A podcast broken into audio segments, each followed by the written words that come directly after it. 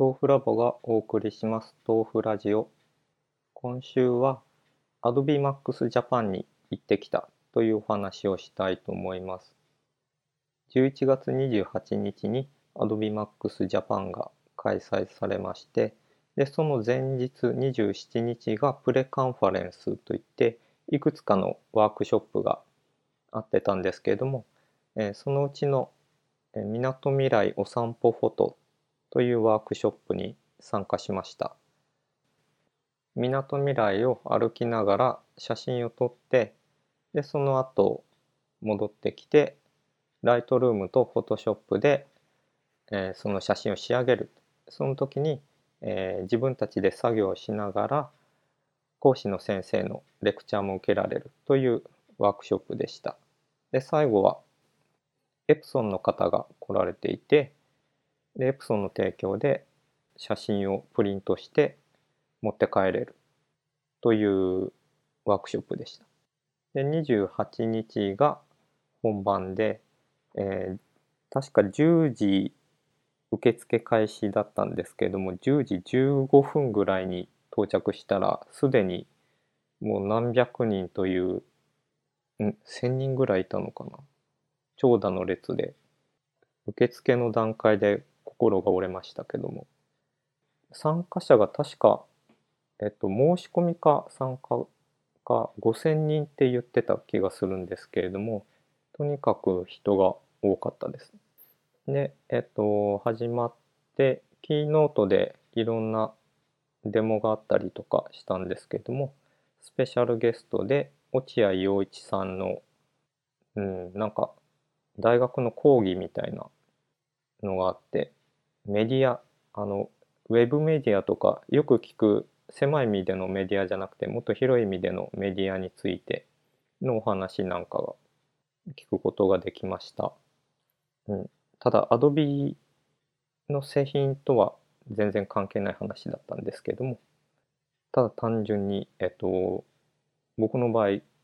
こういう話聞く機会がないのですごく良かったです。まあデモの中でもあったんですけれども Adobe 先生が、えーすごくあの言葉だけだと説明しづらいんですけれどもラフスケッチからポスター完成するまでをその Adobe 先生が次こうしたいんでしょ次こうしたいんでしょっていう感じでなんかいろいろやってくれてで人がそんなに手をかけずに意思決定だけしていくと最終的なものが出来上がるというのがあってまあそういうのを見ていると人工知能が仕事を奪うっていう話もいろいろ聞きますけどもまあ単純にデザイナーと自称しているけれども実質フォトシュやいられのオペレーターの人たちっていうのは仕事がなくなっちゃうんじゃないかなっていう感じもしました。で逆に僕はプログラマーなんですけれども何かを表現したいっていう欲があってただそれに対して表現するためのスキルがないんですね。でそういう人たちにとってはそこの表現するあの今まで頑張っていられとかフォトショーとか触ってたんですけれどもその辺が完全に勝手にやってくれる自分の表現したいものがある程度のクオリティで出来上がるということで、うん、何か表現したい人にとってはすごくいい時代が来るんじゃないかなという気がしました。で、キーノート終わって、えブレイクアウトセッションということで、えっと、あれ、4つだったか5つだったか、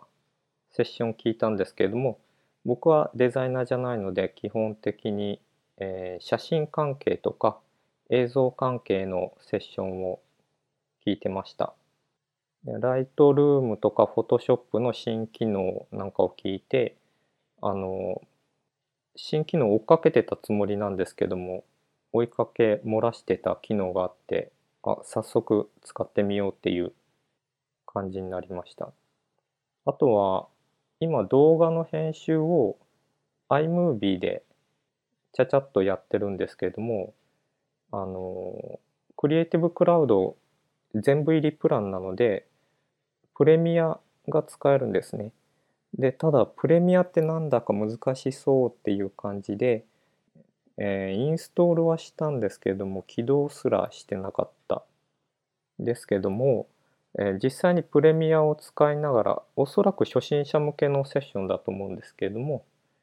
こんな感じでできますっていうデモされていてそれ見てたらあそんなにハードル高くないなっていう気がしてでこの年末年始時間が取れたらプレミアで動画編集やってみようかなと思いました。それで、えっと、横浜にいたのは27、28、2日間なんですけども、その前後、26と29までずっと東京にいて、で東京から横浜に行ってたんですけども、まえー、完全に休みのつもりで行ってたら実は仕事が終わってなくてずっとホテルで仕事してるっていう感じになってしまってであのイベント中は仕事できないのでホテル帰って夜中にするとかってやってたら結局セッション聞いてる間意識が飛び気味になって食べ物の写真をあのずっと撮ってらっしゃる方のセッションでそれをすごく面白かったんですけども意識が飛び飛びになってもう一度聞き直したいという感じなんです。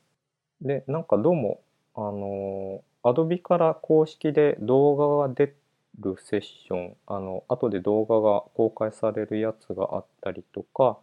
あといろんなメディアのレポートだったりそういったのがあるので後から振り返れたらいいなと思うんですけども。えっと、それと Adobe 先生周り、えー、それからあのまだ製品には入ってないけれども、えー、プロトタイプができててそれでなんかすごいことができるみたいなデモがあるんですけれども、えっと、そういったのは先日ラスベガスで開催された AdobeMax の本場の AdobeMax 的なやつがあるのでえっと、そっちの方の動画とかレポートがいっぱい上がってて、それを見るといいんじゃないかなと思います。なので、Adobe の動向を調べたい場合は、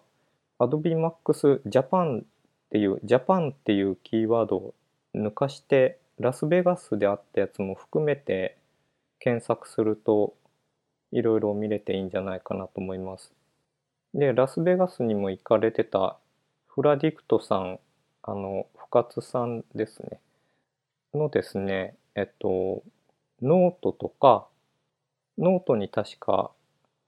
AI 企業としての Adobe について考察が書かれてて、それがすごく面白いんですけども、あと、他のメディアでもインタビュー受けたりとかされていたので、そういうのを見るとすごく面白いだろうなと思います。なのであの僕はセッション聞いてたのはどっちかっていうと具体的な、えー、写真とか映像のテクニックの話なんですけども、まあ、全体通してみると世の中のクリエイティブがこうなっていくみたいなところでなんか二段構えになってる気がしたのでそっちの Adobe のこれからみたいなところはいろんな記事とか見ながら追いかけていこうかなと思います。という感じで、えー、今週は Adobe Max Japan に行ってきたお話でした。それではまた。